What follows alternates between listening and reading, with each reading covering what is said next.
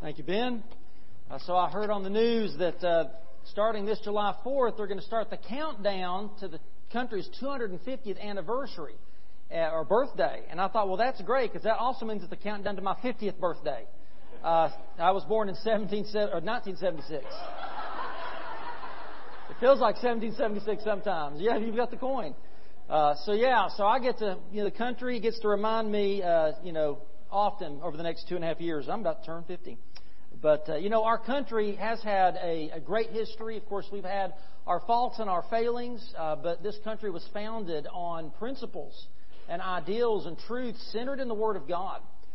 Whether you want to say that we have ever been a Christian nation or not, can a nation be Christian unless all the people in it are Christian?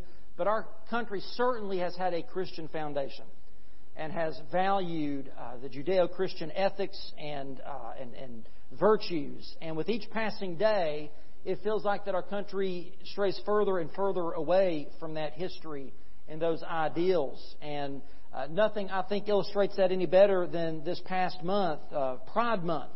And it's especially prominent in the display of pride flags in federal buildings and institutions across our country, often to the exclusion of the United States flag. It's been absolutely shameful. And the so-called family-friendly pride parades that put deviancy and graphic behavior in front of children, they claim that those things are family-friendly.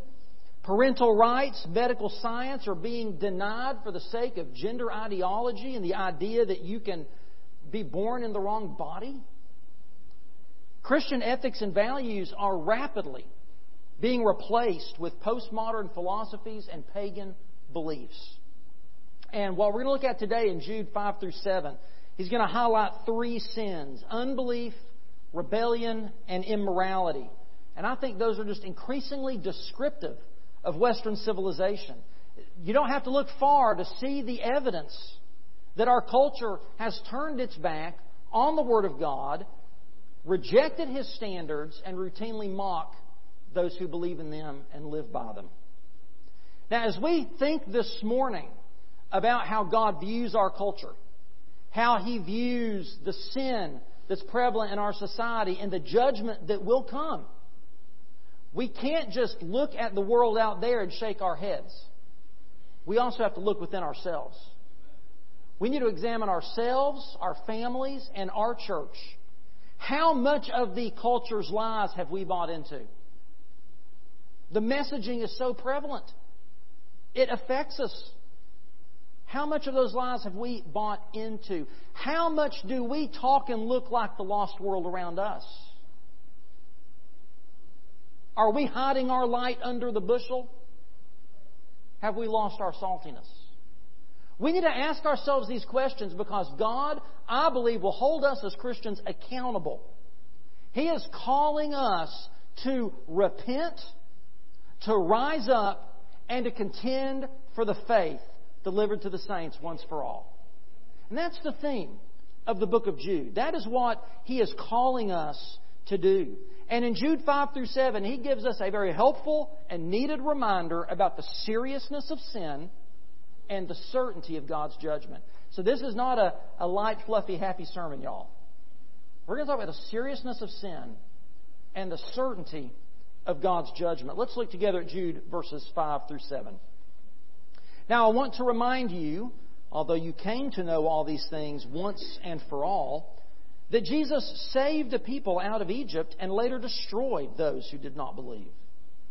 And the angels who did not keep their own position but abandoned their proper dwelling, He has kept in eternal chains in deep darkness for the judgment on the great day. Likewise, Sodom and Gomorrah and the surrounding towns committed sexual immorality and perversions and serve as an example by undergoing the punishment of eternal fire. Would you pray with me? Father, we are thankful for Your Word. It is true, and it is eternally relevant. And Father, we pray that Your Holy Spirit would peel back the pride and the ego and the resistance that we may have to what Your Word has to say to us. God, may we listen with soft and attentive hearts, and may we hear the message that You are speaking to each of us. In Jesus' name we pray. Amen. So Jude in these three verses uses three Old Testament examples to really kind of go back to verse 4. Look back with me at verse 4 where he said, "For some people who were designated for this judgment long ago." Now he's talking about the current false teachers that are plaguing the churches in his day, right? He talks about those who have come in by stealth. They are ungodly, turning the grace of our God into sensuality and denying Jesus Christ, our only Master and Lord. But he talks about them being basically predestined for judgment. What's he talking about? Well, that's what he is unpacking in verses 5 through 7. What he is saying is that these people that are proclaiming falsehood and leading Christians astray today, they are going to suffer the same judgment that these ancients experienced in these three examples. And what Jude tells us about these sins and the certainty of God's judgment, he says right here in verse 5, is nothing new. Right? What's he say? He says, I want to remind you of something you've already come to know. So this should not be shocking. This should not come as any surprise to us. This is part of the faith that was delivered to us once and for all. Yes, the gospel, the faith that was delivered to us is good news, right? The gospel is good news. That God is love, that God is long-suffering and patient, God is compassionate and gracious and abounds in mercy, and He longs to forgive. But if there's good news, there's also bad news, and that is also part of the faith that's been delivered to us. And the bad news is that while God is holy and just, we are sinners. And the wages of sin is death, eternal separation from God in a literal place called hell. To experience the good news of salvation, then, we have to acknowledge our sin. We have to acknowledge our need for a Savior, repent of those sins, and turn in faith and trust to Jesus Christ. So this should be no surprise, should not be shocking to us, but in our human pride and sinfulness, we tend to forget God's truth and we neglect to learn from the lessons of the past, and so we need to be reminded. So let's allow Jude to remind us today just how serious God takes sin and just how certain His judgment is on those who seek to deceive God's people, distort God's grace, and deny God's Son. And the first example that he gives us in verse 5 is Israel. And Israel teaches us that refusing God's Savior leads to destruction. Now, it's interesting, if you look at these three examples, this story about Israel should come last chronologically, but Jude starts with it. Why? I think it's because of who the nation of Israel was. They were God's chosen people. They weren't just any nation. Listen to what God said to them from Mount Sinai not long after He delivered them from slavery in Egypt. He says in Exodus 19, verses 5 and 6, "Now if you will carefully listen to me and keep my covenant, you will be my own possession out of all the peoples. Although the whole earth is mine, you will be my kingdom of priests and my holy nation." God chose Israel out of His grace to be the nation through whom the Messiah would come, that Jesus would be born to bring salvation to all the world. And time and again, God demonstrates His love for Israel, His commitment, His faithfulness to Israel, His power and sovereignty, His goodness and grace.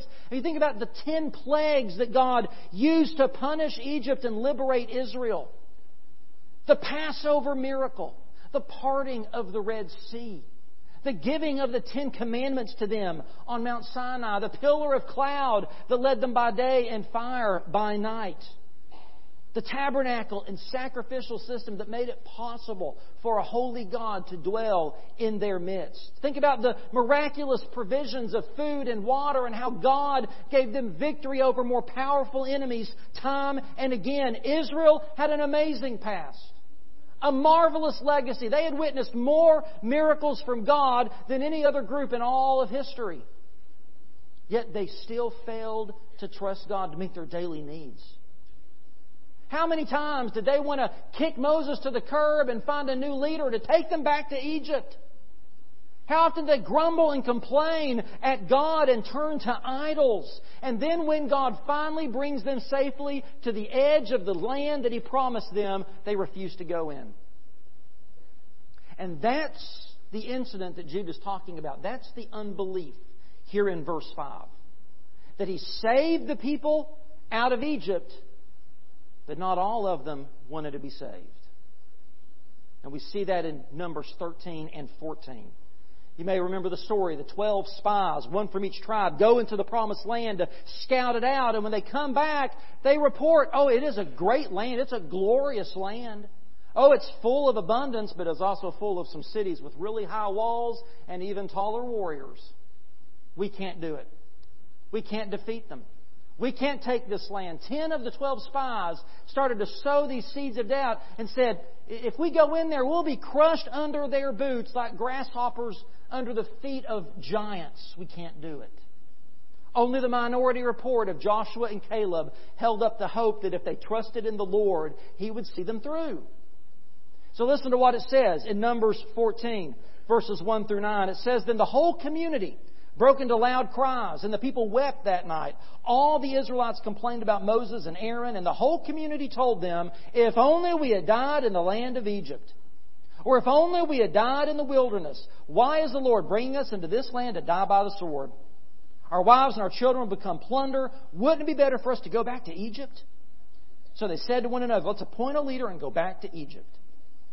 Then Moses and Aaron fell face down in front of the whole assembly of the Israelite community. Joshua, son of Nun, and Caleb, son of Jephunneh, who were among those who scouted out the land, tore their clothes and said to the entire Israelite community, the land we passed through and explored is an extremely good land. If the Lord is pleased with us, He will bring us into this land, a land flowing with milk and honey, and give it to us. Only don't rebel against the Lord, and don't be afraid of the people of the land, for we will devour them. Their protection has been removed from them, and the Lord is with us. Don't be afraid of them. But the people didn't listen to Joshua and Caleb. They refused to trust the Lord, and the consequence, the judgment of God for that refusal to believe, was destruction. It didn't happen all at once. It happened slowly over a period of 40 years. Listen to what God's judgment was upon the people in verses 22 and 23. None of the men who have seen my glory and the signs I performed in Egypt and in the wilderness and have tested me these 10 times and did not obey me, none of them will ever see the land I swore to give their ancestors. None of those who have despised me will see it.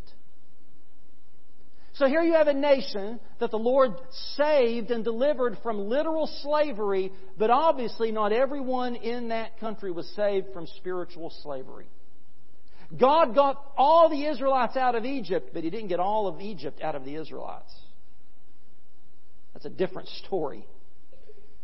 Moses, the prophets, and even Paul, they put it this way. They say, just because you're circumcised in the flesh doesn't mean that you're circumcised in your heart.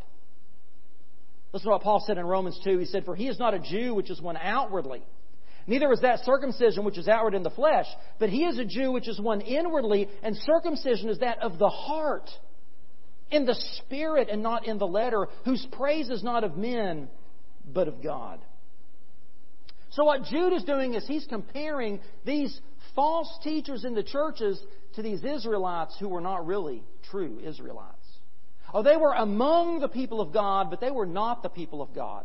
They claimed to be the called, loved, and kept, but they were deceived and they were deceivers. Being in the nation of Israel didn't mean that you were beyond destruction or that your heart belonged to the Lord. And listen, being in the church doesn't mean that you're saved. Your name can be on a church roll. You can have gone your whole life. You could even have gotten wet in that baptistry, and that does not mean you had a genuine salvation experience. Which is why Paul tells the Corinthians in 2 Corinthians 13:5, test yourselves to see if you are in the faith. Examine yourselves. And we would all do well to examine ourselves. Do we bear the fruits of righteousness? Have we been transformed? Have we been changed by the Holy Spirit of God in our lives? Jesus Himself said it's not enough just to say, Lord, Lord. That doesn't mean you're going to enter the kingdom of heaven. He says, if you love me, you'll obey me. If you trust Jesus, you want to do what Jesus says. Faith is about more than just the intellectual consent to ideas about God. Faith is a commitment and trust in God. You put your trust in Him. Have you done that this morning? Have you ever genuinely put your trust in Jesus Christ? Do you know that you are the called and loved by God the Father and kept for Jesus Christ? If you have any doubt about where you stand in your relationship with Jesus, I hope that you'll settle that today. Because to refuse God's Savior will end in eternal destruction.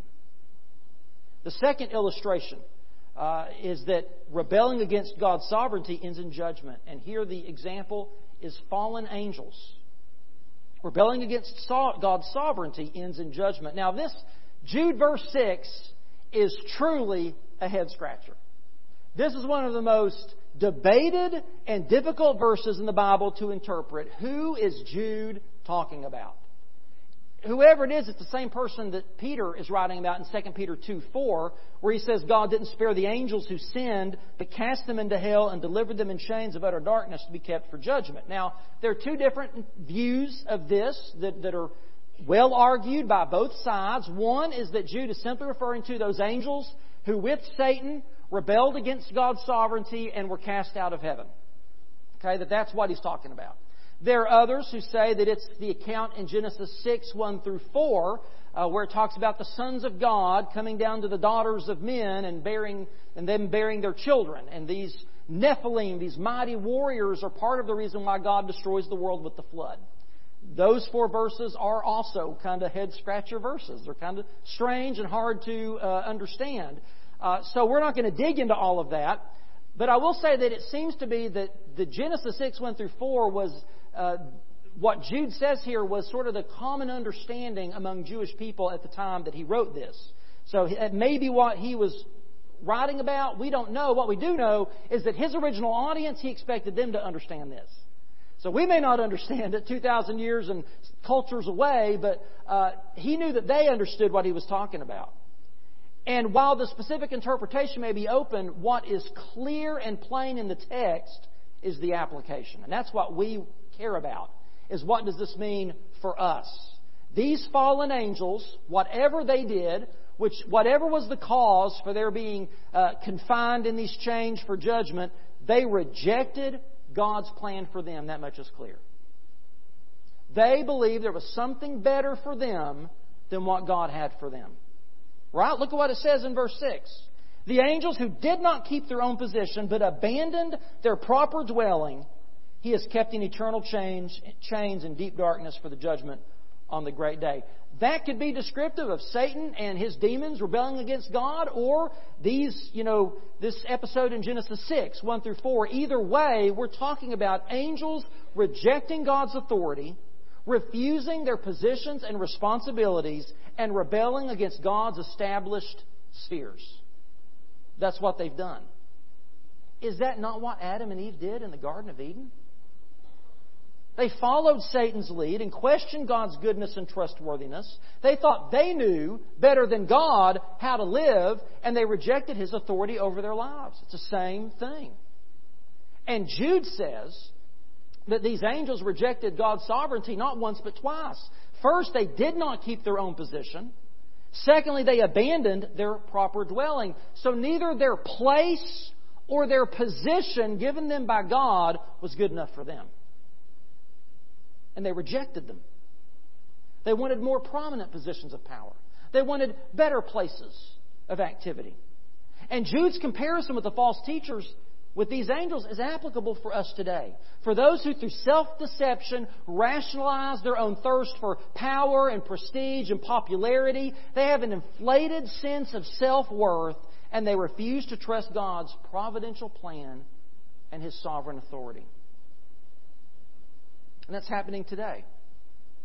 Now, Jude is writing against these false teachers, right? They're heretics. They're promoting some kind of heresy. We're not exactly sure in these churches. Well, throughout Christian history, there have been heresies that we've had to contend with. Huge doctrinal debates. It's split denominations. It's split the Christendom into Catholic and Protestant, right? I mean, there were councils and creeds that were written to talk about the humanity and deity of Jesus, the means of salvation, the role of the Holy Spirit, the nature and function of the church, the inspiration and authority of Scripture. Well, do you know which doctrine is that which we contend with the most today with heresy? It's the doctrine of mankind. Specifically, how God created us male and female and His design and meaning for sex and marriage and the sanctity of human life. That is what we're contending with today above and beyond all these other doctrines. And people do all sorts of logical gymnastics. They rip Scripture out of context to rationalize their rejection of God's authority.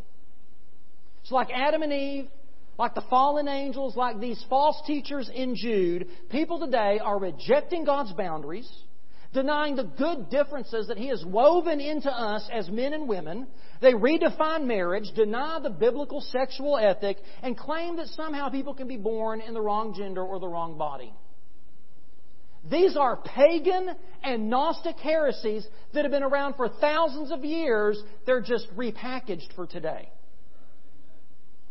And what are the consequences of rejecting God's sovereignty? Well, for the fallen angels, Jude says, He is kept in eternal chains in deep darkness for the judgment on the great day. So those who would not guard their own position of authority end up guarded in a place of darkness.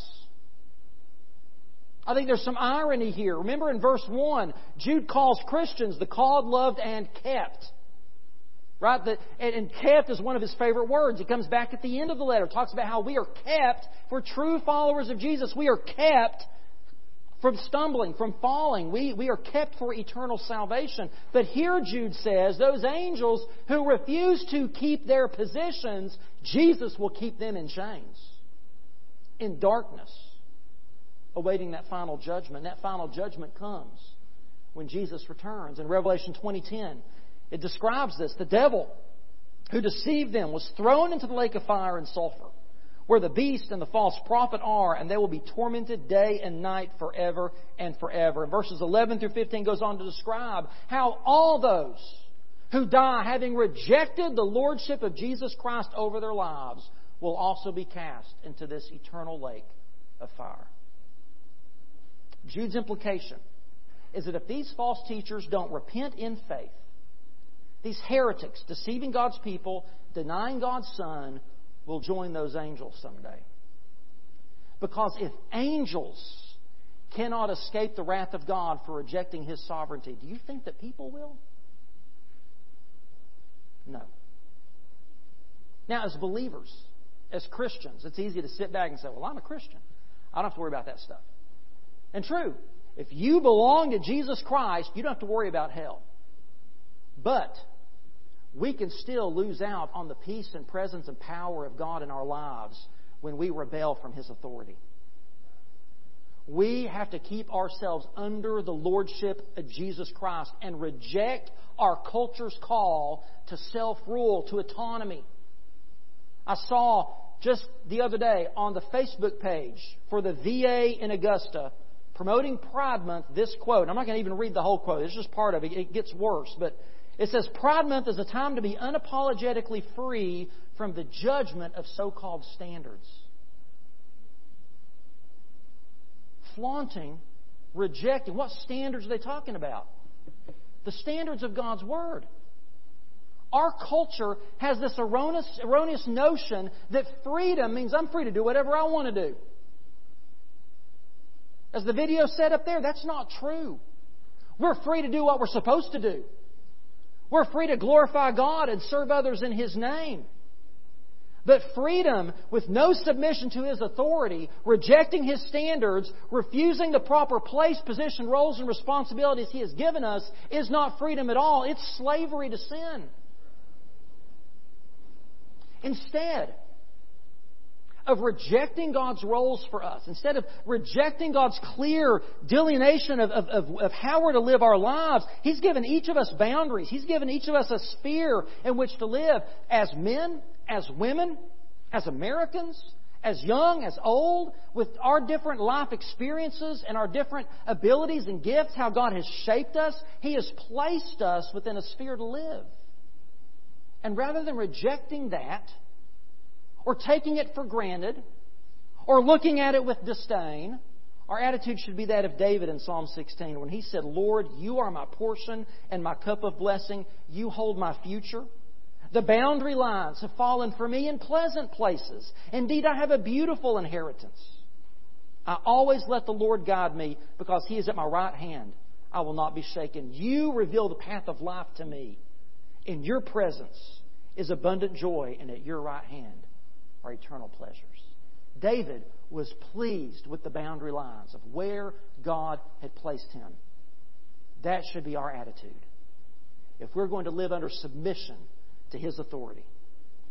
So we've seen that God takes very seriously the sin of refusing His Savior, rebelling against His sovereign authority, and He, as a holy and just God, judges both of those severely. But third, we see rejecting God's standards results in punishment.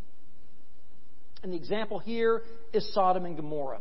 Now, this event in Genesis 19 is referred to over 20 times in the Bible. It's referred to in the Old Testament, in the New Testament, and even by Jesus Himself. It is a historical reality that happened in a real place, in a real time, to real people. You can go there today and see the desolate ruin of where Sodom and Gomorrah was, where still to this day nothing will grow, because of the sulfur, the salt, and the tar that has so desolated that land. It stands a perpetual warning to us of the seriousness of sin and the certainty of God's judgment.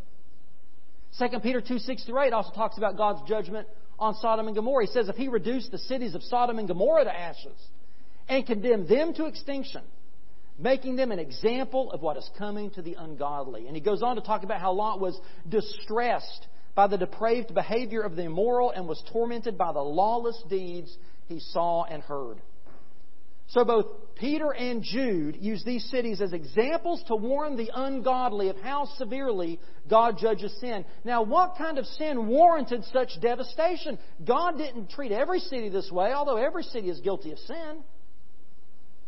Well, Ezekiel 16:49 condemns Sodom for being prideful. It says that though they had all the great wealth and comfort and security, they refused to help the poor and the needy.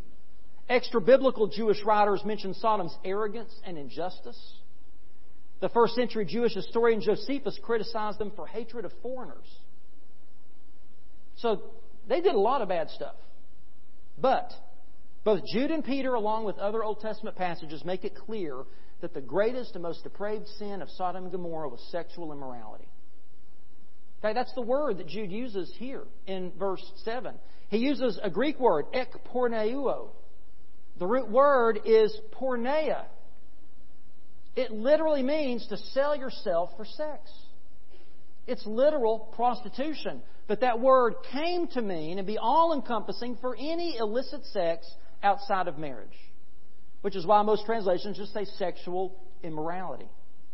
Now, Jude then goes on to point to a specific kind of immorality.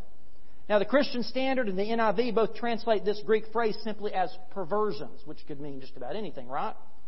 But the literal translation is that they went after strange flesh, or they went after other flesh. That means that they sexually desired a different type of flesh than which they were supposed to desire. It's a reference to homosexuality. Paul uses a similar expression in Romans 1. He says, "Therefore God delivered them over in the desires of their hearts to sexual impurity, so that their bodies were degraded among themselves. God delivered them over to disgraceful passions. Their women exchanged natural sexual relations for unnatural ones. The men in the same way also left natural relations with women and were inflamed in their lust for one another. Men committed shameless acts with men and received in their own persons the appropriate penalty of their error."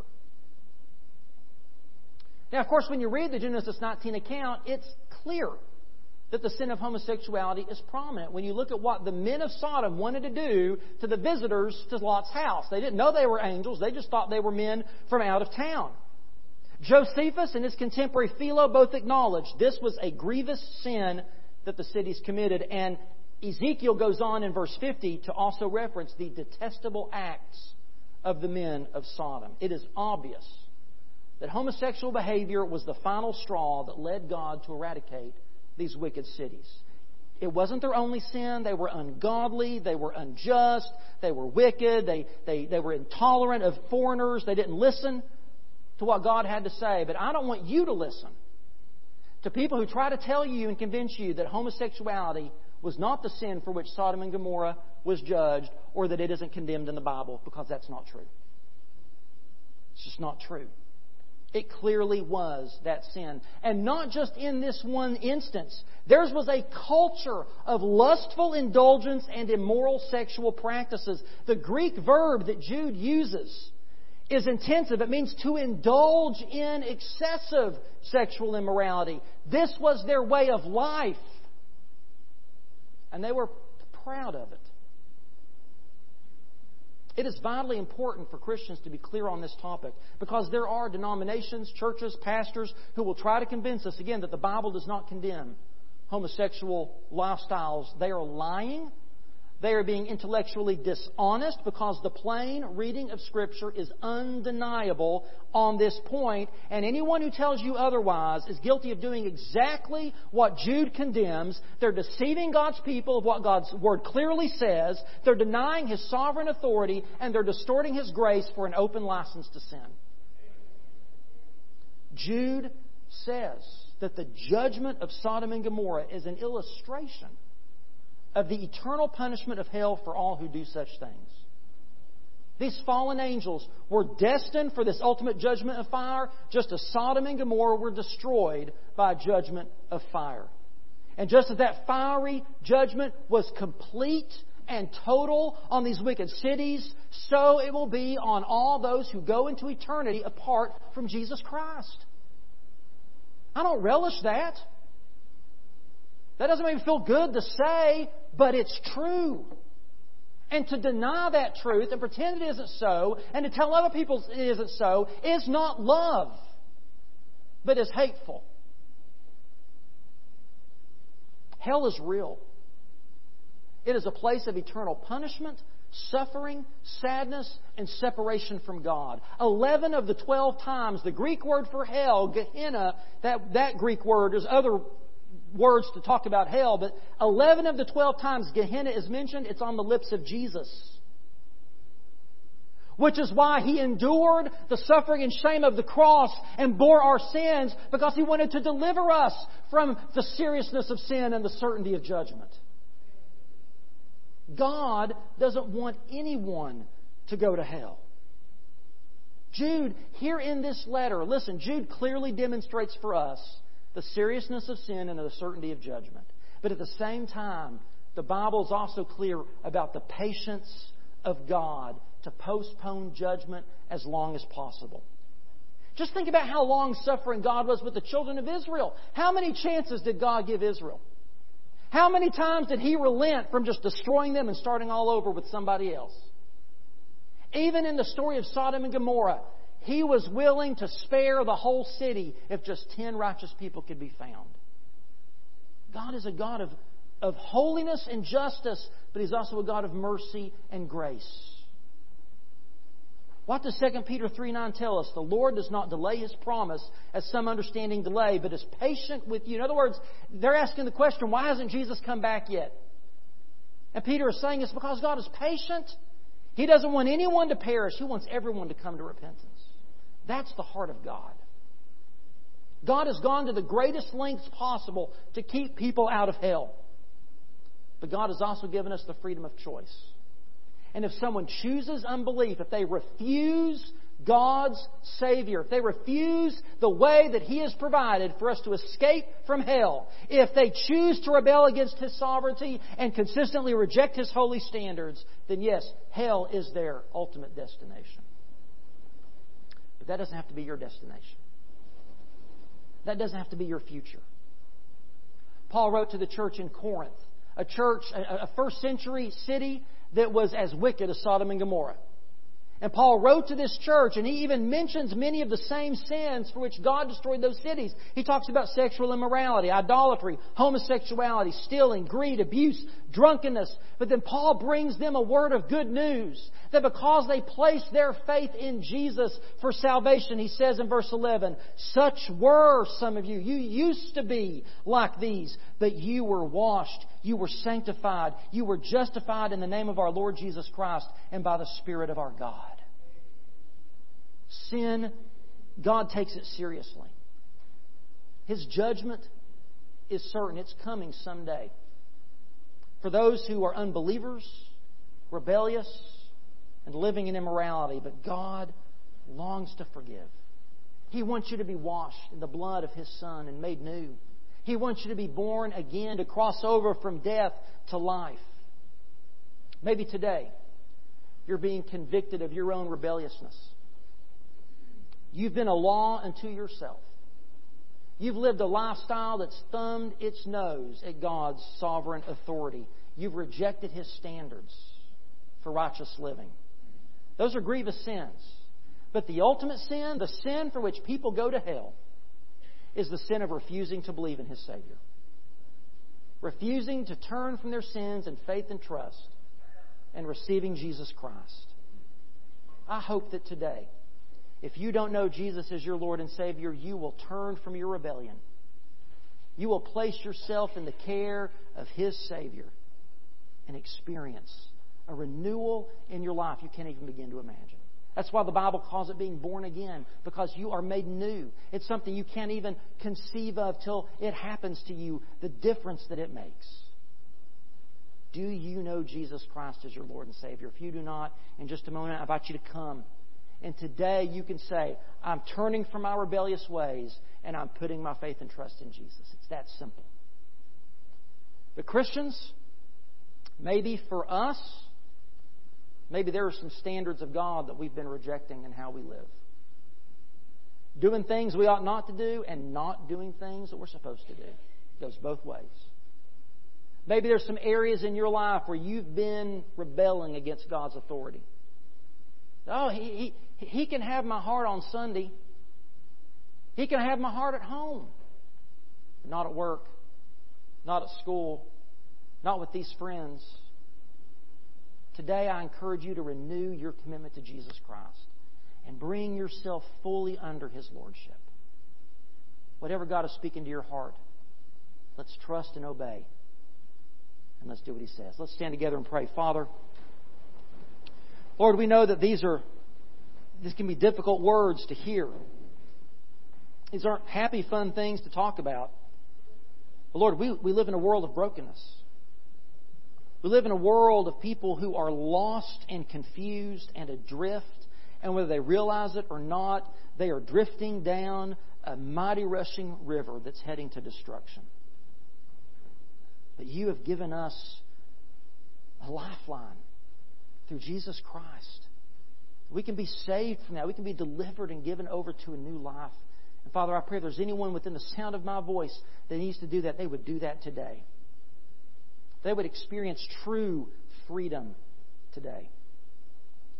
And Father, as Christians, Lord, forgive us for those times that we don't trust You to meet our daily needs. Forgive us for those times that we begin to rebel against Your authority and we slowly try to edge You off the throne of our heart in this area or that area. Forgive us when we fail to live up and live by Your standards. God, Your Word is clear. And I pray You would help us to put aside our vanity and our pride and our egos and to stop listening to the lies of the world and to trust the truth of Your Word. In Jesus' name we pray.